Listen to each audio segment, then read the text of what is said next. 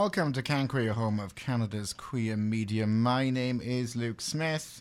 And oh, hello, and I'm Sebastian. Yes. Sorry, Sebastian. I didn't mean to, to cut you off a little bit there. Uh, my apologies for that. Uh, yeah, um, we are back. Uh, we are live again uh, on CIUT, uh, which, uh, but you may well be hearing us syndicated from coast to coast and uh, or maybe on your podcast if you're listening via Spotify or whatever podcast delivery service so tickles your fancy. Now, today we have a pretty big episode uh, lined up ahead of us because we last week we interviewed the executive director of Toronto Pride and made allusion to the fact that there were some big questions that we hadn't asked uh, at the time. I think you can you can agree to those allusions being made there, Sebastian. Yes, yes, I, uh, Um, yes, uh, but I also uh, uh, I've been on the show, so I knew Yeah. what they were. Yeah, this is true. Now, uh, we are very excited to be welcoming back, you know, folks who have listened to us for many, many years, are familiar with our first uh, guest of today, uh, Tom Hooper. Thank you so much for joining us today. Hey, thanks for having me back, Luke and Sebastian. Nice to see you guys. Now, for those who are maybe not familiar with your work or this is the first time uh, hearing from you, shall we start off by maybe introducing yourself and, and what you were doing before you lifted up a nice big dirty rug? Um, and then we can dive into the, the rug dust uh, once you've introduced yourself. Yeah, well, I'm a, a historian, uh, in particular of the Toronto bathhouse raids, and so that's my uh, my primary area of expertise. I'm not generally out looking for financial mismanagement and misconduct, uh, but I kind of got dragged into it because it links back to my work on the bathhouse raids. Pride Toronto had received this grant, among many, to celebrate the so-called decriminalization of homosexuality in 1969. And for me and my work on the 1981 Toronto bathhouse raids, when you know 300 men were uh, arrested and criminalized in one night, you know, I had to ask myself, how can you have decriminalization when you have all these men being arrested in the bathhouse raids more than 10 years later? And it also happens that those bathhouse raids in 1981 was the foundation for Pride Toronto. It's how Pride Toronto was incorporated. And so when I saw that Pride Toronto received this grant, this federal grant to celebrate this milestone, this so called milestone, I started looking into it because I found it to be a betrayal of our history. And from there, uh, my investigation went way beyond studying mythologies and history and uh, began looking at you know manipulated documents and uh, forged signatures and all sorts of other things. Now, for the folks who maybe have a bit of a passing recollection of what's been happening lately, and even for those who didn't, uh, you know, essentially you started off with this one grant. I think it was a Canadian Heritage Grant, and essentially uh, they were promising, uh, you know, I believe it was a, a traveling art exhibit, um, you know, a certain amount of education. It was an agreement between Pride Toronto and Canadian Heritage to deliver A, B, C, and D uh, in exchange for quite a substantial amount of money. Um, now, you know, you may maybe you can provide a little bit more detail there, but I distinctly remember that uh, Toronto Pride released a statement on what they have done with the money, which I believe was a lot of websites. They put they put a website page together for for about a million dollars. So I think uh, well they had a million dollars, and one of the few things they delivered was a website. I mean, the the document they put out was was laughable in that it, it you know it raises far more questions than it answers. So Tom, what am I what am I missing here about that previous piece of investigation you did into you know you're you're lifting up the rug you're trying to find out why they're focusing on decriminalization when clearly pride of all people should know that's not the case? So what happens when you lifted up that rug? What did you find? Yeah, so I looked into that $250,000 1969 grant, and in that application, the application makes linkages to two other grants. One is a $1 million grant from Public Safety Canada that would have seen Pride Toronto specifically celebrate police services in the festivities. The other grant was for a $600,000 traveling two spirit art exhibit. So this the the one grant kind of linked together these other grants and none of these deliverables actually happened. So Mm. I started doing access to information request after access to information requests. I had the one group of grant application documents. Then I got these other documents that start showing, you know, documents claiming partnerships with various organizations. So the Assembly of First Nations, for instance, we're going to partner with Pride on that traveling two spirit art exhibit.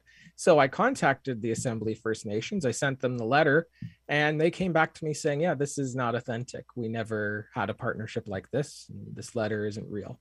So uh, that's when I, I realized, okay, I've got a, a lot has gone wrong. There's been a massive cover up of widespread financial and ethical misconduct about $1.85 million in federal government grants. So I had to come forward. And that's why in January, uh, I published that report. Um, but I think you captured it pretty well. Yeah. Uh, I think you. I think I, I'm going to push back on one thing, and that's about the, the police participation in Pride. But before we get there, I think you're absolutely right.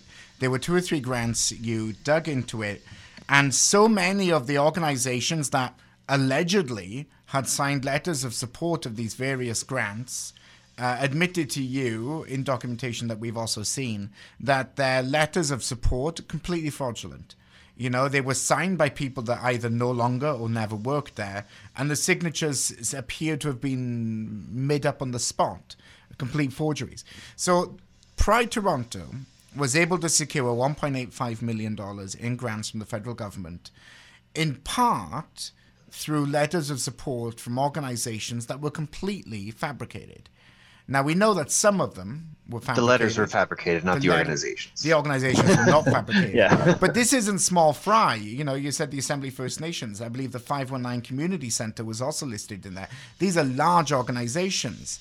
You know, it does make me question the audacity of, of doing it and, and uh, you know, who could possibly have that audacity.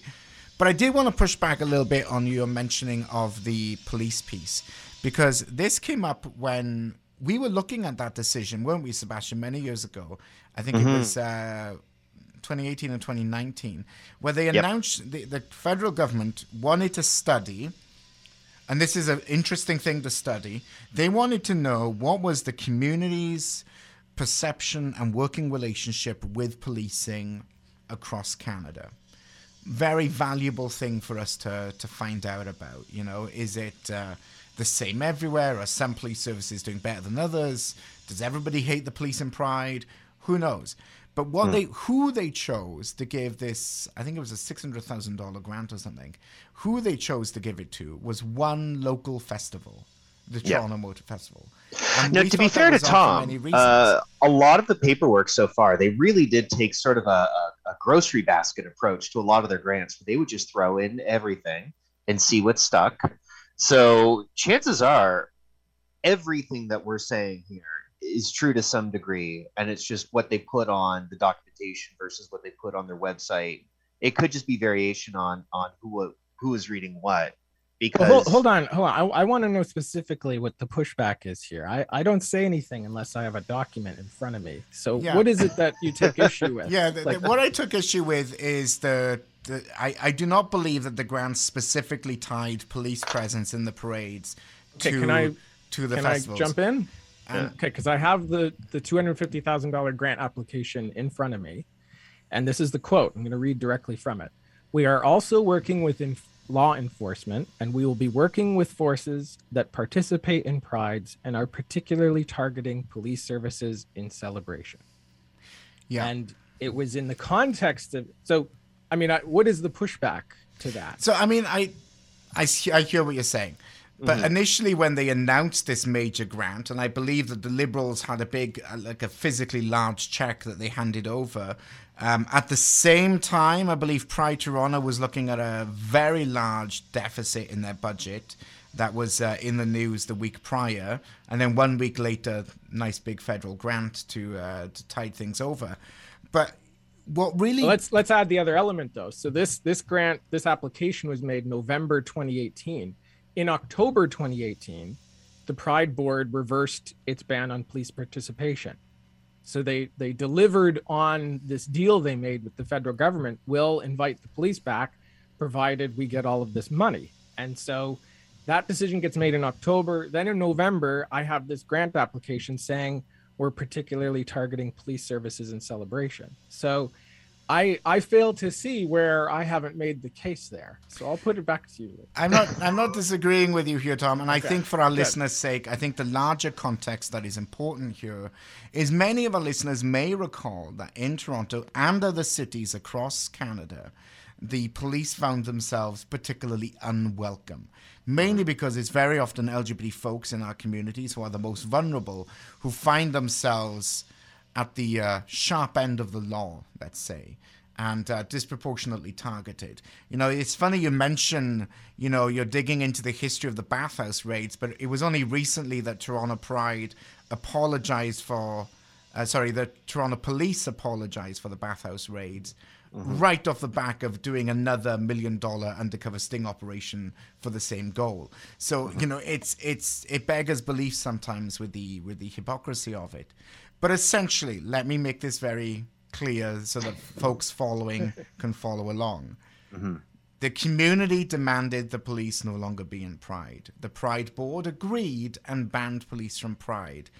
Conversations happened. The Pride Board then changed their minds unilaterally uh, and now allowed police to attend in Pride. One month later, a federal grant goes in uh, for Toronto Pride with the police. Now, And an added piece of context is that in the same year, uh, the Vancouver police actually hired somebody specifically to help clean up police community relations and, and was actually doing a, a pretty good job of it and was sealing the breach on a few issues.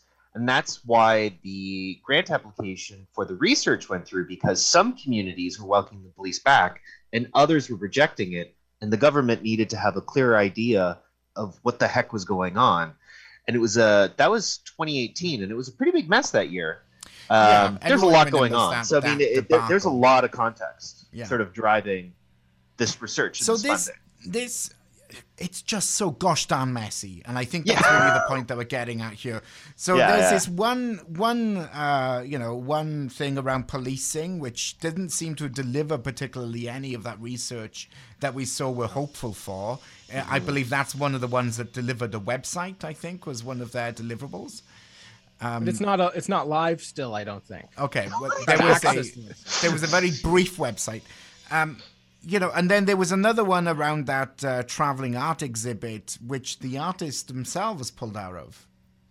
Yes. Yeah, that was uh, you know Kent, Kent Monkman and and other Indigenous artists who were approached by Pride Toronto, because this was an, a grant that was designed to support artistic communities. That was the purpose. Uh, and Pride Toronto was turning around and using it to try to tell these artists, okay, you have to sign over ownership of the artwork. So that would allow Pride Toronto to sell uh, different merchandise related to the artwork without having to go back to the artist. They would own all of the, the property rights to it. Mhm. This is this is a take. This is a theft uh, from Indigenous communities from a grant that was supposed to uplift and support them. I also checked with Heritage, by the way, on that, and they came back and told me, yeah, uh, commissioning an asset, which is what they were trying to do, that's not allowed under the terms of the grant. Yeah. So it's uh, a lot of, as you say, Luke, this is a, lo- a huge mess uh, Yeah. on multiple layers. So that's where we were sitting at. In at the start of this year, we knew that there was about 1.8 you know 85 million in various federal grants that had been they they uh, they attained these grants through fraudulent documents of support. Their execution of these grants was frankly laughable. And uh, their At all. final, you know, if if at all, you know, their their pride's own words and what they've delivered is uh, worth uh, worth a read for the amount of money that they were they, they were allocated, and then their accountant was effectively fired by the membership, if I recall the uh, the meeting in you know in particular, because your report, which detailed a lot of this, uh, went public ahead of the recent Toronto Pride AGM, and rightly so. The members of Toronto Pride were pretty outraged. Now, my understanding is that Toronto Pride has apologized for what they call legacy issues. Now, I know that COVID and the before times feels like a long time ago, um, but I'm not sure if I would call 2018 a legacy. uh, owe 2019 a legacy. But Pride Toronto has effectively tried to distance themselves. They have somewhat apologized for the mishandling at the time and uh, tried to essentially move on and uh, you know figure out where do we go from here. And I think, broadly speaking, everyone was on the same page. Uh, that is until recently. And what is the latest uh, puddle of mud that we found ourselves walking into with Pride Toronto? Well, Luke and Sebastian, you know, here we go again, right? Mm-hmm. Uh, the, the historian is bringing forward more Pride Toronto documents. It's left on me, the outsider, to gather more evidence that Pride Toronto engaged in widespread financial misconduct. Now involving millions. We've left 1.85 million. We're now into multiple millions in federal government grants. So here's what I've found there are two documents here. The first document appears to be Pride Toronto board minutes from July 2019. And these minutes show that the board voted to empower then executive director Olivia Nuamah in her quote sole discretion to engage a grant contract worth $1 million from a different agency, not Heritage, but from the Federal Economic Development Agency for Southern Ontario. Just very, so, just very quickly for our listeners, uh, the that particular agency works to support uh, businesses and economic development and so on across sort of southern Ontario as a whole. So it's it's really a funding body of the federal government that uh, can sort of zero in on certain projects to build economic activity. Just for those who aren't familiar and and so in the uh, and, and, thank you for that. That's uh, important context. So this is one million dollars. We have the board minutes that claim to pass over this authority to the executive director without any oversight. And then another document that shows board member signatures. It's got the signatures from each member of the board the treasurer uh, and the other board members. And i've contacted these uh, and three of them have got back to me saying they never signed this document and those signatures do not belong to them.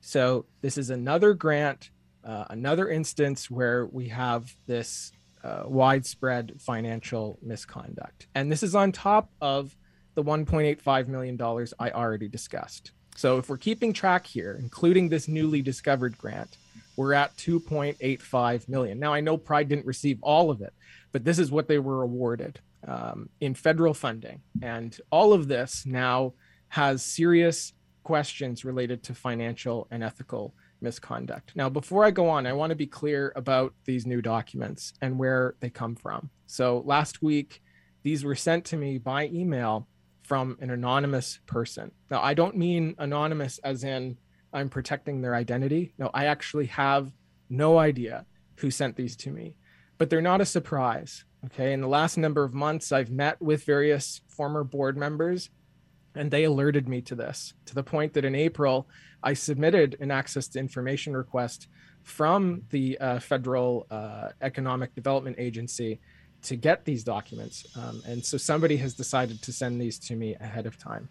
Um, but just, they're very uh, serious. Just to confirm that uh, we have confirmed with the FDO that they are investigating this particular grant, and that you know essentially the documents are real you know that we're not we're not looking at somebody with a bit of a, a you know some Photoshop and Microsoft Word skill. These are real documents, uh, even though they are forgeries. Yes, yeah. Last week, uh, as as I'm sure you did uh, to do your due diligence, you know, I provided these documents uh, both to the Federal Economic Development Agency as well as to Pride Toronto. Uh, neither of them have denied the authenticity of these documents, and in fact, as you mentioned, Luke, the agency has said that they're now conducting a review. I also want to add for our listeners that we were able to independently verify that one of the signatures that you had not confirmed was also a forgery. Um, and uh, the board director that we spoke to, former Pride Toronto board director that we spoke to, was uh, frankly shocked that their signature had been used fraudulently and forged onto a million dollar grant application for Pride Toronto. Um, you know, it, it's they must have known that this was that this existed. Maybe they did well, not know that those signatures were forged. Uh, what, what's your hot take here, Sebastian? Well, I think I think there's really a follow up question, which I was actually thinking about asking anyway, which is so clearly one person for sure forged some documents in order to give themselves some extra power. For the rest of the board of directors, not only at that time but since then, how much of this do you think is I don't want to say coordinated, but uh, that they knew this happened and, and agreed to not say it out loud versus how much of it is neglect where they saw a document, they said, yeah, whatever, it's probably real, and just never double checked. So, your impression so far, how much do you think is, you know, one person at the heart of this versus a network of people who just chose to not see it? So it's both. Uh, that's the only way this could have been enabled for this long. It's the only way that this could have been kept uh, quiet. You know i i will say you know i've i've spoken to several former board members. They alerted me to this. That's why i did the access to information request. They've known about this for a long time. Okay. and they decided to cover it up. And they have good reason to cover it up okay pride was insolvent before all of this if they now have to come forward with widespread fraud and forgery if they have to return millions of dollars in funds that's going to threaten the corporation of Pride Toronto and the board members, they do not owe their allegiance to the community or to the truth. They owe their allegiance to the corporation. I just I and, want to clarify. And they have every reason to cover this up. Pride Toronto has not been insolvent uh, in terms of uh, you know sort of legal definition of it, but as I alluded to earlier, I believe in 2018 and 2019, uh, they had very significant debts uh, mm-hmm. and was struggling to uh, to operate as a direct result of the various protests around police participation in Pride. So they were not uh, not necessarily solvent. I think Sebastian. You know, one of the questions that we have put to Pride Toronto, there was a bit of a short turnover. I will accept that they may not have had enough time uh, to respond to our questions in advance of today's broadcast. But one of the questions that we did ask them is Will Pride Toronto be confirming whether or not any additional grants have been impacted by forgery, either through false signatures or false letters of support?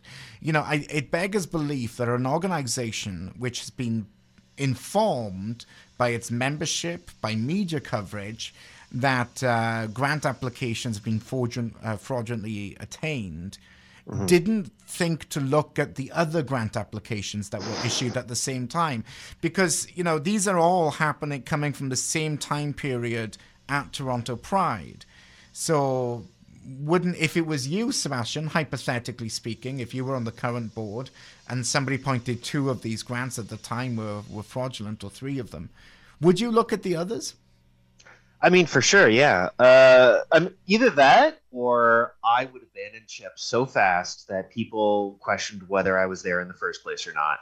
Uh, there, there's really only two responses: either digging your heels and, uh, well, I mean, I don't know. It's such an awkward position to be in because the the only way to come through this without being implicated in it would be to expose it, but that's pretty rough. Like it, it's hard to be that whistleblower, especially since and this is this is a beef that I have that hasn't come up in a while. But Canada has pretty weak whistleblower protections in the grand scheme of things. So you might just be equally under threat of of being considered complicit. So I mean, I, I don't know. I, I don't know if there's an easy answer. Uh, Tom kind of, you know, dropped hint at this earlier that there's no easy approach when you find yourself in the position of being on the current board. I mean, what do you do? It's kind of you have a choice between various wrong things to do. That's it. The question they faced was the truth or save Pride Toronto mm-hmm. because they couldn't they couldn't have both. And we have to remember that they had another option there, Sebastian. The other option mm-hmm. was to cover it up and keep it quiet. Oh yes. And that that option succeeded until now, right? Mm-hmm. It was it was a random historian happened to be looking at this niche project on 1969 and that's what blew it up they were succeeding up until now mm-hmm. and if if i hadn't come along it would still be quiet it would still be kept i mean don't don't understate your own importance. A historian is just a journalist who interviews dead people. well, we well let's let's have a conversation about where Pride can possibly go next. Uh, just after our next track, I'm feeling a bit of a French Canadian vibe today. This is Debout by Ariane Moffatt, and uh, we will be back just after this.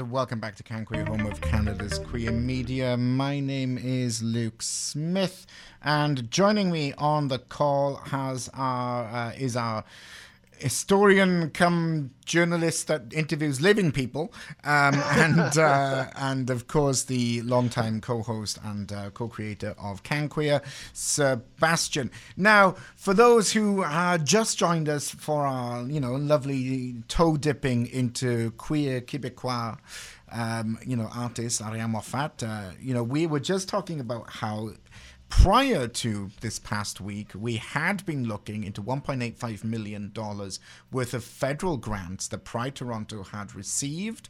However, in their applications for those grants, they had forged letters of support from various organizations. And uh, in it later emerged had massively underdelivered on the goals of those grants. We then discussed a brand new grant that uh, Tom Hooper has unearthed. Um, I mean, I say unearthed. It was a very shallow grave that uh, this was particularly buried in, uh, but has unearthed, and this one speaks to a new one million dollar grant from the Economic and so, uh, Economic Social Development uh, Agency for Southern Ontario. Yet again, another federal funding body, um, where it appears that the minutes from the Pride Toronto board authorizing uh, the sole authority to Olivia Nuamah, the former executive director of Toronto Pride, appears to have been faked. It appears, to be a fraudulent set of minutes. The director that we spoke to does not recall ever being on that uh, on that alleged phone call.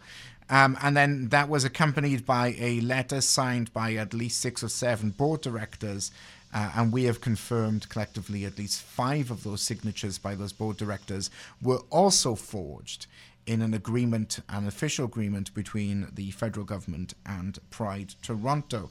So, really, we find ourselves asking, you know, how is it that Pride Toronto, every time we seem to look too carefully, like I re- keep referring to these rugs that we're looking under, uh, you know, is is just full of uh, secret and scandal. Um, would it be more effective, maybe, to get ahead of this? Be like, before Tom comes sniffing, here's two more that we've identified as being problematic and and and potentially fraudulent and being upfront and honest. You know, I'm I'm you know that's a hypothetical. We we may have unearthed all of them, but we may not have. What's the expectations what Pride should do next? Well, you know, I met with the current executive director, the current board co-chairs in March. Okay, they wanted to meet with me to discuss the fallout from my initial investigation, and I was only too happy to meet with them uh, on Zoom. And I told them very bluntly that I was continuing my investigation. I was submitting more access to information requests, and that it was up to them to get ahead of me and come forward with the truth. So, you know, I, I we have to say that the current executive director, the current board chair, co-chairs, they're not on these documents. There's no indication that they had anything to do with these documents. So the the initial issue uh, is perhaps a legacy issue in that the current leadership has turned over, but we're now looking at the current leadership at Pride Toronto. My initial report came out six months ago. Six months. That's six months yesterday. They've had plenty of time to own up to all of this, to come forward with the full truth. And yet they decided not to. You know, they had that the, the auditing firm KPMG do an investigation into three of their federal grants. Which three did they do? They chose the ones that at that point I had submitted access to information requests for. So they selected the ones they thought I was going to find, and they tried to get ahead of it through that. But they need to come forward fully because there's more grants that I have. I'm, I'm expecting uh, documents from the provincial government next week. And so, what's going to be in those? Are we to believe now that the provincial government grants are squeaky clean, that they don't have any of these issues in it? Uh, it, it, would be unusual, Sebastian and Luke, if I came across an access to information request now that did not contain these types of unethical uh, anomalies. So, uh, my response is exactly that. They've had plenty of time. They now own this. And there's that old saying, uh, you know, sometimes the cover up is worse than the crime. My, my concern is what this is doing for trust in the institution of, of Toronto Pride. Now, you talk to anyone in Toronto, the institution of Toronto Pride is, uh, you know, it, that their trust has been a roller coaster. I think over its uh, over its lifetime. But you know, we if people are donating to Toronto Pride, if large corporate partners are signing on to agree with corporate Pride, you know, you want to be able to trust them when they say, "We will take your money and we will do ABC," and we have the authority to do A, B, and C. Well, when there's documents with forged board signatures, under delivery on grants, that trust starts to fall apart a little bit here. And I worry that they may be undermining themselves by not addressing this more thoroughly. So here's where I'm going to sound like I'm writing an essay in grade 11. Because you know, when you read that, well, I mean, Tom, you're, you're a professor. You read you read underthought essays all the time. I'm sure where people connect things to things that are way too big. Um, for me, the big concern about this is actually at the federal level and the federal government's general apparent indifference to potential fraud. And to me, it's just this is exposing like what what does this represent on the bigger level in terms of um, are there other major grants being handed out that are clearly fraud and people are just kind of indifferent because they just haven't happened to be exposed yet. Like this to me is, uh, I don't know, kind of a canary in the coal mine situation. What what what does this signal otherwise? But I don't want to over connect it. But on the other hand, my mind just can't help but go there. I think you're absolutely right. We talked about this last time I was on your show. Uh, and in fact, we, you know, I shared and you shared with me that we're trying to get answers from Canadian Heritage. And I think the response was basically like, you know, submit an access to information request. it's like, you how how is that your response as the Mm. funder as the person who was supposed to be following up on all of these documents on these supposed partnerships Mhm. and yet none of that seems to have happened we're not talking about one or two forged letters you know we're talking about i've i now have eight documents that have signatures on it that don't match up Mhm. uh, what does that say that ha- none of those were checked Mhm. so i think that the federal government has to answer for this also not only for their lack of oversight but for their response now you know Mhm. that now that i have brought it forward and yet they seem to be perfectly okay with how pride toronto has also toronto made promises of a series of deliverables that they didn't they didn't match and the government just seemed to not notice which is also not a good look um, I mean, it's how, worth- how did they not notice It's well, worth, here's yeah. I mean, usually governments audit grants at the end, and and sometimes they hold certain funds back to make sure you've completed things uh, successfully. So that you know they don't actively monitor every single grant because the federal government spends a lot of money working with agencies and non-profits and charities to get work done, and to monitor all of that would be obscene. Now, it is worth mentioning that we reached out to Canadian Heritage about uh, where someone can address allegations of potential fraud. And we were referred to, and I quote here the mechanism for external parties to bring an allegation of fraud to the attention of Canadian Heritage is through the General Inquiries line, that's 1 800 866 811 0055, or via email. They are then directed to the appropriate departmental representatives, and uh, for confidentiality reasons, they could not divulge if anyone had filed a report regarding Pride Toronto. So we did reach out to Canadian Heritage. We did try and get some information, and you reached out to the. Uh, Economic Development for Southern Ontario, and they give you pretty much the same response. They're investigating. Thank you for your email.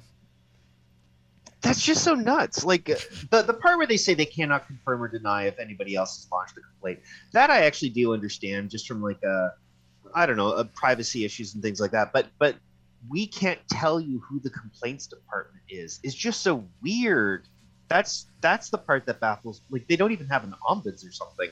Ontario has an ombuds that you could call and complain to but the feds have nothing like that. That's just bizarre to me and and I have launched a complaint. I mean, it's my privacy they're protecting there. I'm one of the people who emailed them, and I've I've emailed them several times. You know, initially they got back to me and said, "Oh, we're waiting on the KPMG report uh, to come back." That was their initial response. And the KPMG came back, and it didn't include any investigation into the false claims on grant documents, and KPMG didn't investigate faked signatures.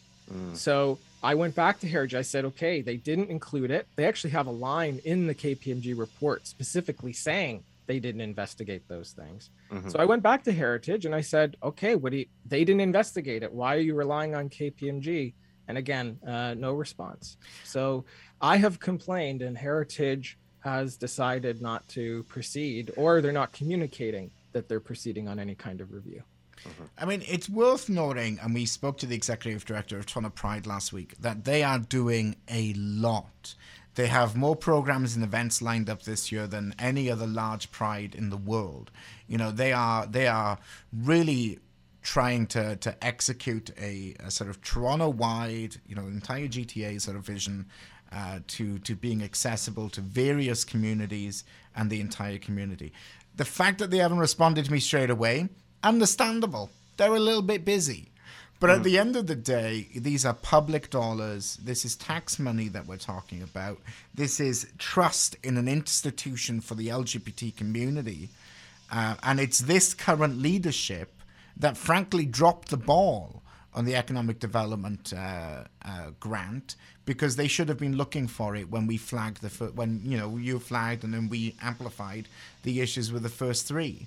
So you know, I think that uh, being busy is is a valid excuse, but it's still a bit of an excuse.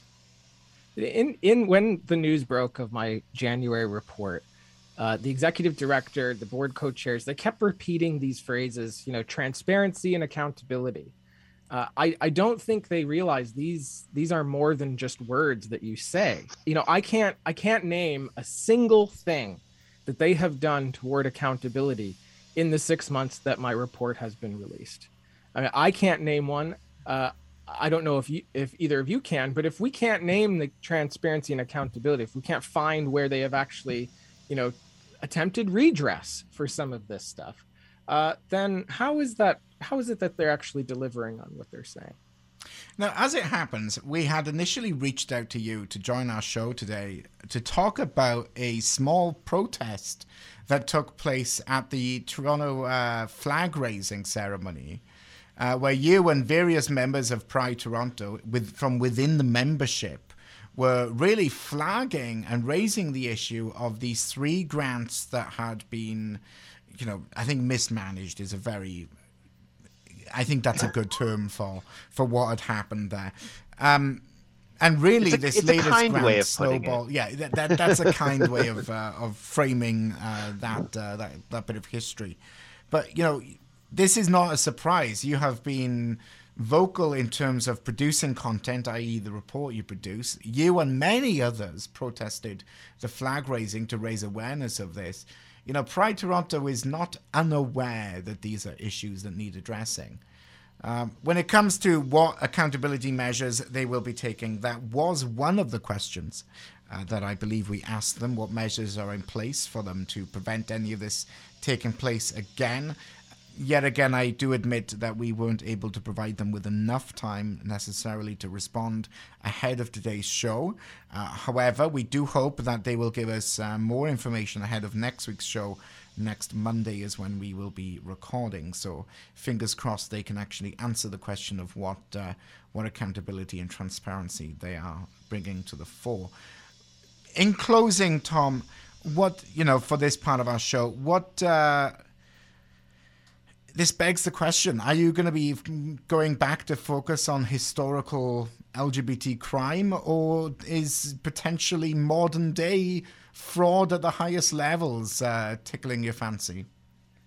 I'm I am a historian, but as you mentioned, I I'm a member of Pride Toronto, and my my passion for history uh, is included in my passion for Pride Toronto. I think this is a really important event, both in our city's history, but also for today. And you know, Pride Toronto, yeah, they want to talk about all the things they're going to do to prevent this from happening again. Uh, but but they don't want to talk about the things that are going to make up for the damage and the harm that they have caused. And it's really difficult for me to channel that pride of Pride Toronto, that that sense of connection to our history of fighting against marginalization and oppression uh, when this stuff is going on behind the scenes. So, I mean, I'm always doing historical work. I was just at a, a queer history conference in San Francisco last week. So that stuff doesn't stop. I'm teaching all the time. I'm teaching in the summer right now, uh, but I will not be dropping this. You you can bet I'm going to keep uh, on this investigation uh, as one of my you know primary uh, research projects. I mean, the the weird thing is that another angle that a lot of prides take is building community, and uh, the current board is also sort of holding themselves above and beyond the community. So there there's multiple angles where they're sort of missing their own mandate, which is frustrating. It is. Go ahead. Let's uh, let's see how that moves back. Well, when we get back, we have some other Canadian news stories to talk about and some of the highlights of what's happened in the LGBTQ uh, community uh, at large across the world. Do you want to uh, stick around and join us for that, Tom, or are you uh, going to dip out? Sure, why not? I'll Excellent. That sounds great. All right. This is Carry On by Rhoda Uh, this one's in English, but again, another amazing uh, Franco Canadian. We sat on the edge of worlds today.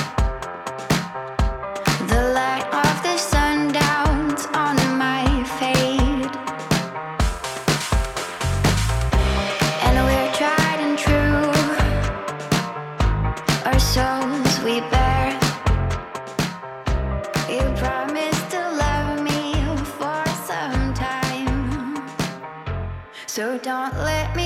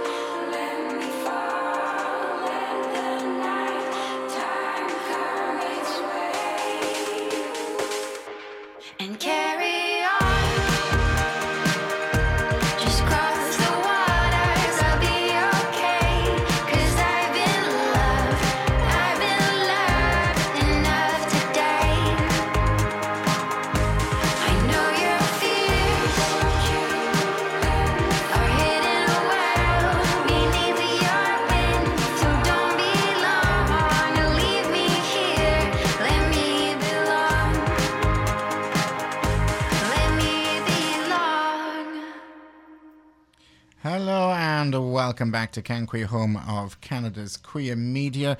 I am still Luke Smith, I'm Sebastian.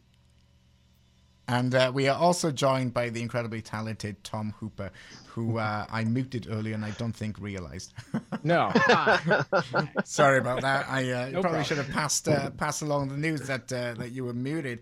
Um, I did mention that we want to cover some international news just before we finish out for the day. Um, sticking with Pride, very quickly, some big news happened last week where 31 people uh, had been arrested. Uh, in uh, Coeur in Idaho, although I doubt they pronounce it with as much French as that. But uh, 31 members of a white supremacist group were arrested outside of Coeur in Idaho. Um, they were armed to the teeth and uh, they were arrested because they were believed to be, you know, staging essentially an armed protest against the Pride event uh, that was happening on site. You know, I bring this up because uh, that is, you know, maybe the most extreme, but there have been uh, Proud Boys have invaded. Well, I say invaded. They they uh, burst into a drag a drag story time uh, in in the states as well, and caused a lot of uh, a lot of tears. Um, and eventually, the police had to be involved there. But what's really interesting is New York City Pride. Wait, Luke, We- before you go on, Yeah, there are minor details that you may have gotten wrong. So uh, the Proud Boys actually never participated in that. Somebody who witnessed it assumed they were Proud Boys. but Oh, I see. Nobody actually looked into it. The Proud Boys actually have a uniform. It's like a black and yellow shirt, and not a single one of those people were wearing that shirt. And the the Coeur thing, a lot of people are really weirded out by. Well, first of all, the the only armaments they found, like there were protective gear, they were wearing Kevlar vests and helmets, uh, but the only weapons they found were flashbangs and smoke grenades. They they showed up to do fisticuffs. But when they were arrested, a lot of people noticed that when they were being cuffed, their utility belts, backpacks, and masks were not being removed from them, which is super weird. That's not what an arrest looks like. So, a lot of the events from the past week are just super fishy, and, and I'm not saying anything about it because we don't know what to make of this. Well, you, it's, I, I appreciate you uh, pushing back there a bit, but as we recall, in Hamilton, in I want to say 2019, there Mm-hmm. was a, a somebody who with with significant malicious intent. Oh, yeah, uh, I think yeah. is the politest way I can I can phrase it. Who then assaulted people with a bike with a with a motorbike helmet Yes. um, as part of their counter pride protests in Hamilton, Ontario. Mm-hmm. Um, so, you know, Canada has, and Ontario has certainly suffered its own uh, spate of uh, violent counter protesters. But in New York, their approach to security is very interesting this year. They have essentially asked the New York City police to politely just stay home for the day and uh, they are doing a series of uh, trained volunteers in, in high vis jackets. They've outsourced to private security firms a lot of the, the road security and so on that you would that they would suggest. Um, so they are fully secured in terms of you know the venues and locations, but it's all contractors under contract that they control or volunteers that they uh, that they assign. And uh, I think it was a way of the New York City Pride, you know, committee and organization having a bit more control of the security side, which has, you know, their relationship with New York City police has been uh, problematic. Uh, but I wonder if that's an interesting way that pride parades might move forward. You know, with that relationship with police, effectively severing it in in uh, favor of private security and volunteers.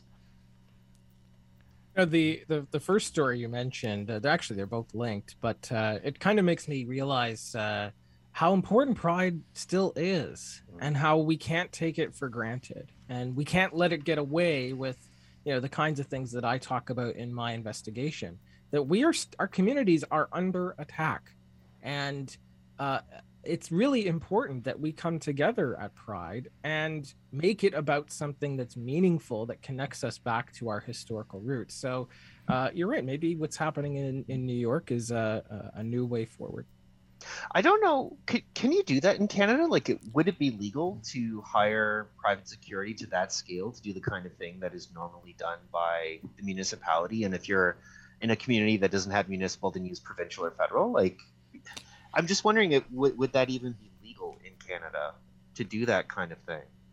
I think it certainly raises the question, but really what it speaks to is this very delicate relationship that pride organizations and policing bodies have held because policing bodies, both in Canada and across the world, have a long history, uh, some of it more current than others, of uh, abuse against the LGBT community. And pride organizations are kind of at the intersection of that. And I think we should probably point out for the listening audience that cost is not on the issue as a table because when a community does an event where the police show up to do security, you also have to pay. Yeah. Uh, the police will sometimes give discounts as a part of charity work, but they it is not free.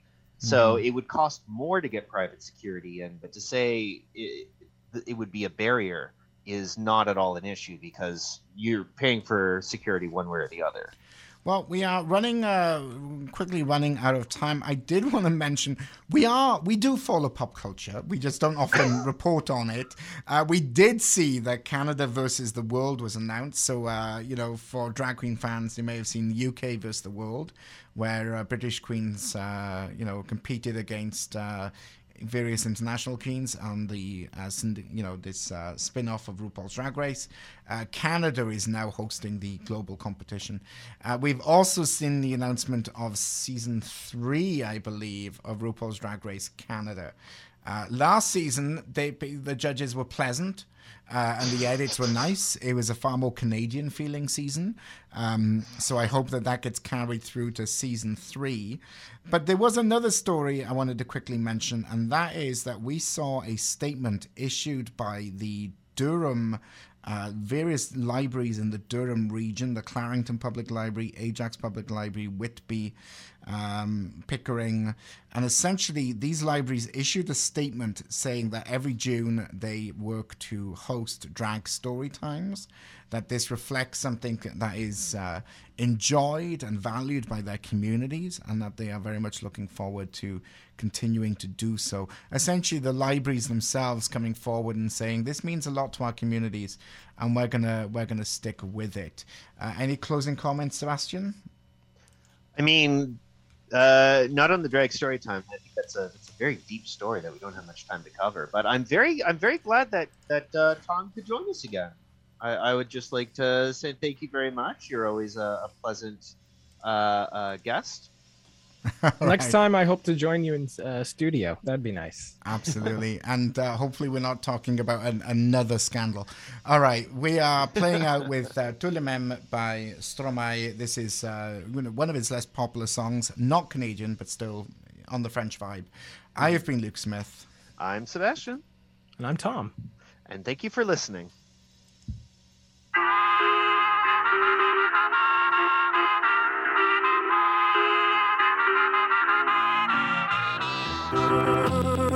Les hommes êtes tous les mêmes.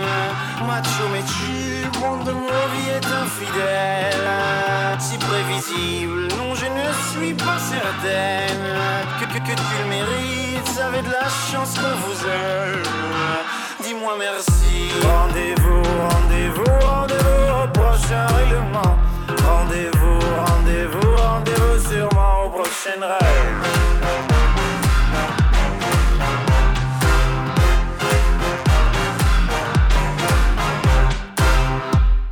Cette fois c'était la dernière. Tu peux croire que c'est qu'une crise, mate une dernière fois mon derrière. Il est à côté de mes valises, tu diras au revoir à ta mère. Elle qui t'idéalise, tu ne vois même pas tout ce que tu perds. Avec une autre, ce serait pire. Quoi, toi aussi, tu veux finir maintenant? C'est le monde à l'envers, moi je le disais pour te faire réagir seulement. Toi, tu pensais. Rendez-vous, rendez-vous, rendez-vous au prochain règlement.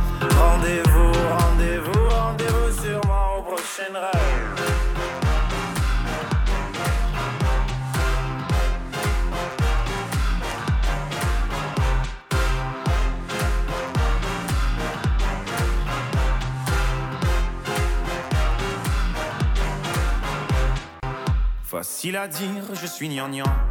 Et que j'aime trop les blablabla Mais non, non, non, c'est important que t'appelles les ragnagnas Tu sais, la vie, c'est des enfants. Et comme toujours, c'est pas le bon moment